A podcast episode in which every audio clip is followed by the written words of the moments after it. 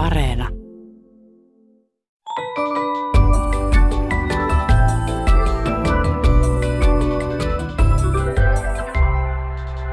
Hei, tämä on Aristoteleen kantapää, audiosyöte kielen ja todellisuuden väliseltä harmalta alueelta ja minä olen Pasi Heikura. Tänään kuljemme Ahon laitaa juhannuksen yrttejä etsimässä ja mietimme, mitä Aho, Keto ja Niitty ovat, huhdasta puhumattakaan. Tutkimme myös, mitkä kaikki otukset voivat vahtia kaalimaata ja lopuksi mietimme, mitä kuumalla perunalla tehdään. Ensimmäiset merkit vuohen kesyttämisestä ihmisen elinkumppaniksi ovat peräisin yli 6000 vuoden takaisesta Persiasta, mutta urosvuohien käyttötavat saavat yhä uusia ilmauksia. Kuulijamme nimimerkki Kaalimaan kakaran vartija löysi toukokuussa keskisuomalainen lehdestä hyvän esimerkin tällaisesta. Oikeusjutun uutisointi kertoi ensinnäkin, että A oli hyödyllinen idiotti ja toiseksi, että B kuin susi pukkina Kaalimaalla. Nimimerkki Kaalimaan kakaran vartija ihailee ilmausta. Pakko sanoa, että suden ruokavalion muutos otetaan varmasti lammasfarmareiden keskuudessa ilolla vastaan. Itse aion uutisen innoittamana hyökätä sutena lammaskaalipadan kimppuun. Jos taas susi ei ole alkanut kaalin syöjäksi, se syö pukit, jotka kaaleja vartioivat, ja näin kaalit jäävät ilman vartijaa. Kiehtovan monimielinen ilmaus. Ei voi muuta kuin nostaa hattua Keski-Suomen suuntaan, kun siellä näinkin tiivistunnelmaisessa tilanteessa jaksetaan edelleen kehittää vanhoja sanontoja.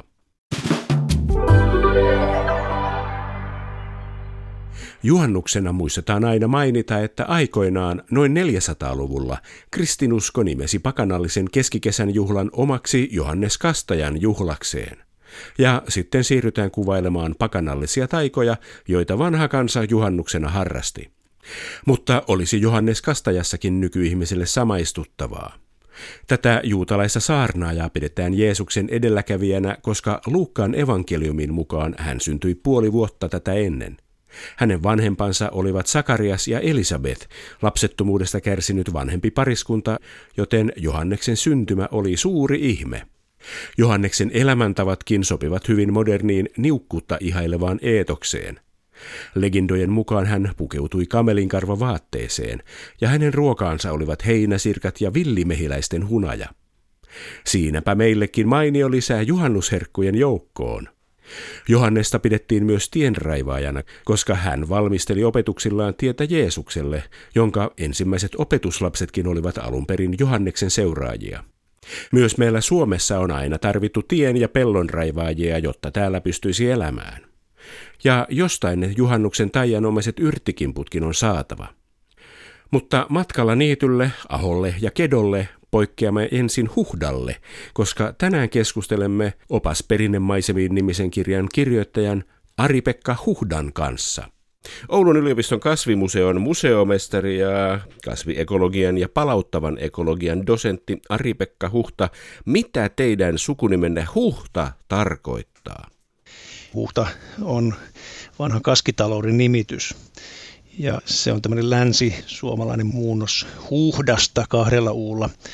Ja huhta tarkoittaa kaskia, joka on tehty havumetsään usein kauaskin sitä kyläyhteisöstä. Vai kaskiviljelytermi? Kaskiviljelystä on luovuttu jo kymmeniä, ellei sata vuotta sitten. Onko missään enää huhtia nähtävillä? Huhtia ei liene enää nähtävillä siinä muodossa, kun ne aikoinaan tehtiin tämmöiseen raakaan korpeen kuusikkoon lähinnä. Jossakin pienialaisesti harjoitetaan näytöstyyliin tuolla Kaavilla Telkkämäessä. Siellä on tämmöisiä näytöskaskeamisia joka kesä, mutta ei niitä sitten ole enää tehty, koska metsäpuutavarahan on paljon arvokkaampaa. Jos tuommoiseen järeään kuusikkoon niitä tehtäisiin, niin siinä varmaan monille tulisi surupuseroon. Että, mutta huhta-nimiähän toki sitten löytyy ympäri Suomea ja huhtia varsinkin etenkin tuolta väylän varrelta ja sitten satakunnasta jopa, että liekö sitten sielläkin ollut joitakin pienimuotoisia kaskeamisia, mutta kaskeaminenhan yleisesti ottaen niin keskittyy Itä-Suomeen, Pohjois-Karjalaan, Savoon ja Kainuuseen. Minkä näköinen huhta voisi olla, jos semmoisen näkisimme? No siellä Telkkämäellä sitä voisi katsoa itse asiassa Yle Areenasta, että ollakin semmoinen videon pätkäkin sieltä. Se on aika nokinen paikka. Se oli monta vuotta kului siihen, kun se kaski kaadettiin ja osa puista jätettiin keloontumaan sinne. Ja sitten kun se poltettiin, niin se oli semmoinen musta ja nokinen paikka, johon sitten sen tuhkan sammuttua niin kilvettiin se ruis. Että hyvin musta ja luontaan työntä, voisiko sanoa näin. Ja sitten pikkuhiljaa ruisviljelyn ja tattariviljelyn jälkeen muuttuu sitten pikkuhiljaa takaisin no ensin ahon kautta metsäksi, nuoreksi metsäksi ja koivikoksi. Millainen on aho? Aho on kaskiviljelyn jälkeinen sukkessiotila, jossa metsävarmusto on melko lailla sieltä poistunut sen tulen takia. Sinne nousee heiniä ja ruohokasveja ja sitten sitä tulee tämmöinen niitty, ahoniitty. Se on hyvin tämmöinen pastoraalinen maisema, voisiko sanoa suomalaisessa maisemassa ollut. Ja sitten pikkuhiljaa sitä ehkä laidunnetaan, niitetään, riippuen minkälaista maasto siellä on. Ja sitten se muuttuu tämmöiseksi nuoreksi lehtimetsäksi. Sukkessio, tätäkö se tarkoittaa tämä sana, että kasvit seuraavat toisiaan ja maisematyypit seuraavat toisiaan. Kyllä, juuri näin. Eli se on tämmöistä hidasta muutosta. Kasviyhteisöt vaihtuu pikkuhiljaa. Se on se polttaminen kaskessa ja sen jälkeen, kun se on sieltä ehkä yksi tai kaksi kertaa päästy sitä sitten viljelemään, ja se jätetään silleen ja se pikkuhiljaa alkaa sitten kasvaa uudelleen puuta, pensasta, ruohoja, heiniä lähinnä. Varvut sitten pikkuhiljaa myöskin ottaa alaa. Miten tämä kaskeaminen, menikö se aina samalla tavalla, dosentti Ari-Pekka Huhta? Itse asiassa näitä kaskiviljemenetelmiä, se on iso ryhmä, monimuotoinen ryhmä erilaisia menetelmiä riippuen siitä, kuinka nuori se metsä oli, niin oli erilaisia nimityksiä näille kaskille. Että huhta oli tosiaan iäkkääseen havumetsään tehty, mutta sitten oli rieskamaita ja pykälikkomaita ja tavallisia kaskia. Ja mitä lähempänä kyläyhteisöä tämä kaski sijaitsi, niin, niin yleensä oli moneen kertaan kaskettuja tämmöisiä nuoria lehtimetsiä ja oli niitä rieskamaita tai tavallisia kaskia. Ja, ja huhta oli sitten semmoinen, että piti mennä aina vaan kauemmaksi, saatiin niin kuin sitten enemmän sitä palavaa tavaraa. Reskokaski on nuori, härintuskin nuoreen koivikkoon, vesaikkoon tehty kaski ja ne oli yleensä näiden kyläyhteisön lähimailla, että niitä käytettiin hyvin usein. Niistä sitten ei saatu tarpeeksi sitä tuhkaa tämmöiselle vanhalle perinteiselle ruikselle, vaan saattoi sitten ohraakin, sinne saatiin sitten kylvää ja ohrastahan se sitten se rieska leivottiin. Ne oli sitten oivallisia nämä ahot, nimenomaan kaskiviljelyn jälkeiset tilat. No saatettiin niitä niittääkin ensin, se oli tärkeää saada talvirehua karjalle ja sitten myöhemmin päästettiin kanturat sinne laiduntamaan ja se pysyi sitten joitakin vuosia, kymmeniä vuosia puoli avoimena avoimena, kun sitten taas sekin sitten, kun taas uusi kaski jonnekin, niin sitten siirrettiin sitten, kun metsälaidunnustahan silloin harrastettiin tämän kaskeamisen aikaan, että ei ollut tilaa niin kun päästään mihinkään viljelylle pellolle karjaa laiduntamaan itse asiassa nämä meidän rannikkoalueet ja sitten Lappi ja, ja varsinkin tämä vaikka Suomen alue, niin siellähän ei juuri kaskeamista harrastettu, että siellä oli sen verran hyvät niittymaat ja pellotkin jo silloin 1700-luvulla. Jos miettii niin globaalistikin, niin sitähän vieläkin harrastetaan tuolla kolmassa maissa – se oli tuolla Dominikaisessa tasavallassa, jossa on haitilaisia pakolaisia paljon, niin siellä niitä vuoristoja kasketaan edelleen. Kun asutustila-asia tuli Kustaa Vaasan aikaan, niin itse asiassa annettiin melko vapaat kädet sitten uudisasukkaille, jotka siirtyivät pois isoista niin sanotusta kasvukeskuksista, niin ne saivat sitten siellä valtion maita käyttöönsä. Ja se kaskeaminen oli silloin ainoa tapa miettiä, kun menee tuommoiseen synkkään korpeen, että miten tästä nyt sitten saataisiin viljelymaata, niin, niin se on ollut semmoinen vanha tieto. Että kyllähän se sitten, kun se kaskeaminen loppui 1290-luvun taitteessa melkein kokonaan, niin se, myöskin se tietotaito sitten hävisi, että sitä on jonkun verran sitten yritetty elvyttää näillä pienenlaisilla näytösluontoisilla paikoilla. Onko ahoja missään nähtävillä enää? Kyllä niitä on itse asiassa. Kun kansalaiset menivät runsain joukoin kotimaan matkailuun, niin silloinhan moni meni kolille. Ja siellähän on hieno tämmöinen kalliotöppyrä, josta on se maalauksiakin tehty. Mutta sitten kun sieltä pikkusen syrjälle lähtee, niin siellä onkin kaskiahoja oikein komeita, useita Mäkräaho, Ikolan-aho ja tämä Havukka-aho. Ja ne on todella näitä kaskimaiden vanhoja niittykasviyhteisöjä. Se on itse asiassa meikäläisen mielestä yhtä lailla se arvoitu kuin avarat maisemat. Ne on todella monilaisia ja hienoja niittyjä, jotka on syntyneet kaskeamisen ansiosta. Että kolilla Ja sitten on tuolla Kainun vaaramaisemissa löytyy vielä joitakin pienialaisia tämmöisiä vaarallakialueita, joissa sitten ahoja voi vielä nähdä. Millaisia kasveja aholla kasvaa? Onko siellä ihan omat kasvinsa vai kasvaako siellä ihan samoja ruohoja mitä muuallakin? Dosentti Ari-Pekka Huhta. Kyllä siellä kasvaa melko lailla samoja ruohoja. Itse asiassa monet tämmöiset valoa vaativat meidän luontaisetkin alkuperäiset kasvilajit niin on hyötynyt sitten tämmöisestä ihmistoiminnasta. Ja sitten jonkun verran on tullut sitten tulokkaita kylmäsiemenen ja ihmisten mukana. Että on muutamia tämmöisiä ahoille tyypillisiä kasvilajeja, kauriskukkaisia, peuran ja kaunokit, jotka on erityisesti näitä kaskialueelle viihtyneitä lajeja. Mutta ne on sekoitus pääosin alkuperäistä kasvistolajistoa ja sitten jonkun verran tulokkaita ja niin sanottua muinaistulokkaita. Onko aho ja niitty sama asia? Niittyhän viittaa sanaan niittää. Millä lailla niittäminen liittyy niityn olemukseen, dosentti Ari-Pekka Huhta? Kasvitieteilijä Kajader aikoinaan määritti, että niitty on kaikki, mistä voidaan niittää. Eli se on heiniä ja ruohoja, mutta olennaista niitylle tiukasti kasviekologisen mielessä on se, että sitä ei ole kylvetty eikä kynnetty, eli se ei ole peltoa. Ja, ja sitten Aholla toki oli sitä niittykasvillisuutta siellä, mutta sitten saattoi olla pieniä tämmöisiä pensasryhmiäkin, ja esimerkiksi katajaa ja muuta tämmöistä. Ja jos sinne päästää lehmät tai lampaat, niin siitä tulee laidun. No laidun on vähän epätieteellinen, on laidun, on laidun, jota laidunnetaan, mutta ennen vanhaa tosiaan oli tärkeää, että saatiin se talvirehu sieltä pois, eli näitä kantureita ei päästetty sinne niitylle ensin, vaan ensin niitettiin sato sieltä talteen, säilyttiin se suoviin tai latoihinkin myöhemmin, ja sitten vasta karja tai lampaat päästettiin jälkilaiduntamaan. Ilman talvirehua niin ei ole saatu sitten niitä eläimiä pysymään hengissä talven yli. Alun perin todella vanhoina aikoina 1700-luvulla niin karjanpitohan ei ollut pääosinkaan niin kuin maidon tuotantoon, ehkä lihan tuotantoon jonkun verran varmastikin, mutta karjaa pidettiin sen takia, että saatiin lantaa. Itse asiassa ruotsalainen sanonta oli aika hyvä, että niitty on pellon äiti. Ja se pitää hyvinkin paikkansa. Jos ei ollut niittyä, ei saatu pidettyä karjaa hengissä ja karja taas tuotti sitä lantaa, koska ei ollut keinolannoitteita, niin se lanta oli elintärkeä, jota käytettiin pellolla, kun pikkuhiljaa peltoviljely alkoi lisääntymään Suomessa. Ja silloin ennen keinulannotteita, niin se lanta oli hyvin tärkeä, että itse asiassa lehmäthän meni niin umpeen talvella. Ne oli niin kehnoa se talviravinto, mutta sitten ne oli pidettävä hengissä, että saatiin sitä lantaa. Ja lanta oli vain sitä peltoa varten. Mitä enemmän niittyä sait, sitä enemmän sä voit pitää karjaa ja sitä enemmän sä sait sitten lannotetta omille viljelyksille. Mennäänpä sitten kedolle. Eikö ketokin ole jotain Ahon niityn ja laitumen kaltaista, dosentti Ari-Pekka Huhta? Kyllä keto on kasvitieteellisessä merkityksessä niin niittysarjan kuivin pää.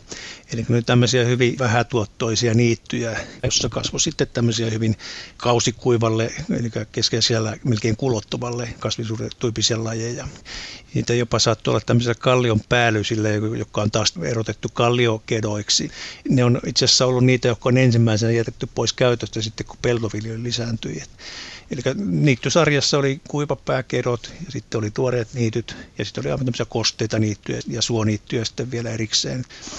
Pohjois-Suomessa tämmöiset suurten jokien varsilla, kun meillä täällä niitä on, niin ne oli nimeltään tulvaniittyjä. Ja ne oli tämmöisiä ensimmäisiä ja hyvin haluttuja niittymaita, koska siellähän oli tämmöinen tulvasedimentti-ilmiö, joka sitten lannotti ilmaiseksi sen tulvaniityä. Niitä pyrittiin sitten laajentamaan poistamalla pensaita ja kaatamalla rantametsää. Ja ne oli hyvin tuottosia. Kun mietitään taas sitä lannoitteiden niukkuutta, niin joki teki sen automaattisesti tulvimalla ja niistä saatiin tosi hyvä sato sitten. Ne oli myöskin kylvämättä, kyntämättä syntyneitä, että sieltä nyt poistettiin niitä kantoja ja vesoja. Ja maininta jostakin vanhasta kirjasta, jossa sanottiin, että vain laiskan isännän törmässä näkyi pensaita. Ketoa hiukan muistuttava sana on kytö, mutta muistuttaako se ulkonäöltään ketoa ollenkaan, dosentti Arpekka Huhta? Ei, kydötys on sitten taas tämmöinen oikeastaan kaskesta seuraava tapa viljellä kylötysviljely yleistyi sitten 1800-luvulla. Siinä suopohjaiset kuivatetut suot, niin niillä poltettiin hiljakseen sitä turvetta ja saatiin sitten sitä kautta syntymään niittymaata. Ne oli oikeastaan jo pellon ja niityn sekoituksia, että kylötys tarkoitti sitten sitä kuivatetun suon pinnan polttamista ja siitä saatiin sitä tuhkaa ja ravinteita jälleen kerran niittykasvisuuden tarpeisiin. Eli kytö tulee sanasta kyteä. Kyllä. Tämmöinen sana kuin haka tulee mieleen ihan omassa lapsuudesta. Meillä oli vasikka haka, jonne vasikat vietiin kesäksi kasvamaan, vähän niin kuin vasikoiden laidun, mutta onko laidun sama asia kuin haka? Haka on tämmöinen puolimetsäinen niitty. Haan pohjalla kasvaa ihan sama niittykasvillisuutta kuin avoimillakin niityillä, mutta siellä on puustoa tai puuryhmiä. Ja sekin on ihan tarkkaan jossakin ohjeessa määritelty, että alle 30 prosenttia saa olla sitten puustoa, ettei se ole metsälaidun. Pidetään tämä mielessä, kun seuraavan kerran käymme Hakaniemessä. Mitenkin sitten tämmöinen sana, joka joskus on mietityttänyt, kun englantilaisia poikakirjoja luin poikana ollessani ja niissä seikkailtiin usein nummilla, muun muassa Skotlannin nummilla. Mutta sitten Suomessakin on semmoinen kirja, aika luettukin kirja ja paljon teattereissa esitetty kuin Nummisuutarit. Onko Suomessa nummia? Kyllä niitä on. Nummi on taas sitten tämmöinen yleisemmin saarille ja rannikkoalueelle tyypillinen perinnemaisema tyyppi. Se on hiekkapohjainen yleensä karu ja siellä on usein aika varvikkoista se kasvillisuus, mutta seassa on myöskin ruoho- ja heinäkasvillisuutta. Nummia löytyy myös jonkun verran pienialaisesti sisämaastakin ja jopa ihan tuota Lapista kun tuolla rannikkoalueella kulkee, niin ei uskoisi, että ne on aikoinaan ollut tämmöisiä hyvinkin laidunnettuja. Yleensä lampaita, niin se on pidetty tämmöisiä vähemmän tyytyviä kotieläimiä. Ja ne on nykyään aika usein umpeen kasvaneet, niin sanotusti se varvikko, varvut, variksenmarja esimerkiksi pyrkii ottamaan alaa käytön puutteessa näitä ruoholta heiniltä. Ja näiden sitten uudistaminen ennen vanhan ei ollut sitä niittämistä, vaan ne itse asiassa poltettiin. Ja silloin varvikko kärsi ja heinät ja ruohot, ne jotka kelpas karjan ja lampaiden rehuksi, niin sitten saivat lisää alaa. Millaista perinnemaisemaa tuottaa nykyajan maatalous? Meneekö se niin, että kun pelto jätetään viljelemättä, niin siitä tulee kesantoa ja muutaman vuoden kuluttua siitä tulee pusikko? Näissähän on siis ongelma näissä pelloissa, että ne on hyvin typekkäitä. Niissä on hyvin paljon ravinteita ja se ravinne ylimäärä on sitten myrkkyä tämmöiselle niittykasvillisuudelle, että kun pelto jätetään kesannolle, niin sinne yleensä revähtää kasvuun nämä kylvälajit, jotka siellä on ollut, timoteit muut, ja sitten pikkuhiljaa sinne tulee sitten tämmöistä korkeampaa ruohoa, vesiangermaa muuta. Kun se ravinteita on paljon, niin muutama korkeakasvainen laji sitten valtaa se muutamassa vuodessa sen alueen, ja se ei ole lajirunsaudettaa mitään verrattuna tämmöiseen vanhaan perinnebiotopniittyyn. Entisaikaan tosiaan se ravinnevuo kävi täysin toisin päin, että niitytä koko ajan vietiin ravinteita, ja se oli vain hyväksi tälle lajirunsaudelle mikä laji ei päässyt niin ylivaltaan, vaan se tuli hyvin monilajinen. Itse asiassa pientareetkin saattaa olla perinnebiotopin lajistoa pelastava tekijä, että vuonna 2004 tehdyn kartoituksen mukaan Suomessa oli niitettyjä tiepientareita 100 000 hehtaaria, joka oli silloiseen perinnebiotoppimäärään neljä kertaa enemmän nämä kaikki, mistä ollaan nyt puhuttu, ahot, niityt, laitumet, nummet ja niin edelleen, ne ovat ihmisen kädenjälkiä, kun sitten nykyihminen ajattelee, että ihminen vaikuttaa luontoon lähinnä tekemällä satojen hehtaarien avokaivoksen tai kaatopaikan tai sorakuopan tai betonista kaupungin tai suuren eritason risteyksen. Miten nämä ihmisen kädenjäljet luontoon eroavat, dosentti Ari-Pekka Huhta? Kyllä nämä perinnebiotopit on itse asiassa siinä mielessä Suomen näistä luontotyypeistä erikoisin luontotyyppiryhmä, että se tosiaan vaatii tätä ihmiskäden vaikutusta. Ilman ihmisvaikutusta ne häviäisivät ja ovat paljon jo hävinneet. Suomihan on metsiä ja soiden maa on alun perin. Näitä niittymäisiä kasvillisuuskuntia on Suomessa hyvin vähän. Ja siellä kun ei niin voimallisesti ole vaikutettu, kun ei ole sitä teknologiaa vielä ollut, ei ole ollut traktoreita eikä muita välineitä, joilla olisi saatu isoa tuhoa aikaa, niin tämmöiset pienialaiset perinnebiotoopit sitten on rikastuttanut tätä meidän metsästä maata metsässä. Joskus on käytetty sitä vertausta, että perinnebiotoopit on Suomessa ikään kuin tämmöisiä pieniä lajirunsaita atolleja keskellä taikan merta. pitäisikö niitä säilyttää, kun ne ovat kuitenkin ihmisen kädenjälkiä ja viljelyteknologian tuotteita? No tähän kysymykseen usein törmää, että miksi niitä pitäisi säilyttää, kun on tosiaan tämmöistä niin puolikulttuurimaisemaa vuosisatojen aikana sitten kuitenkin tapahtui niin, että useat kasvilajit sopeutuivat tämmöiseen ihmisen hienovaraiseen niittämiseen ja laiduntamiseen ja, ja ne sekoittu sitten tähän meidän alkuperäislajistoon ja ne itse asiassa kaikista runsaimmat lajimäärät löytyy juuri näitä perinnebiotoopita Suomessa, että ihminen rikastutti meidän luontoa niin kuin tekemisillään.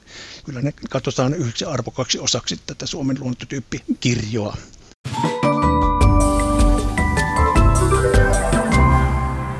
Kansa on taas puhunut.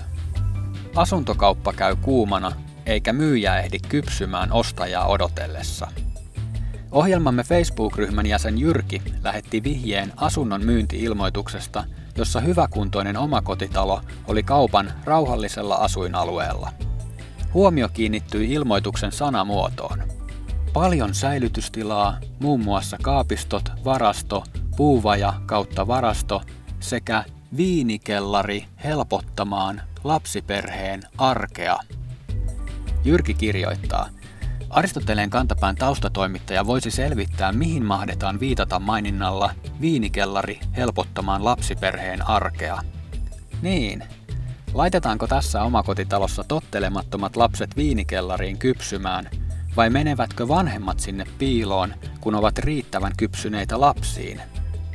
Kellari on hyvä paikka viilentää tunteita, ja ainakin viinien kohdalla tiedetään, että kypsytys pehmittää ärhäkkyyttä.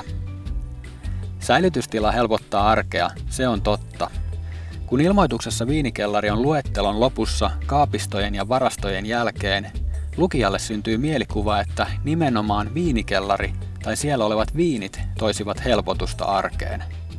Ehkä asunnon välittäjä on tästä tietoinen. Ilmoitus sai ainakin huomiota, ja näin ollen voimme nostaa maljan sen kunniaksi. Ja lasten laseihin laitamme toki mehua.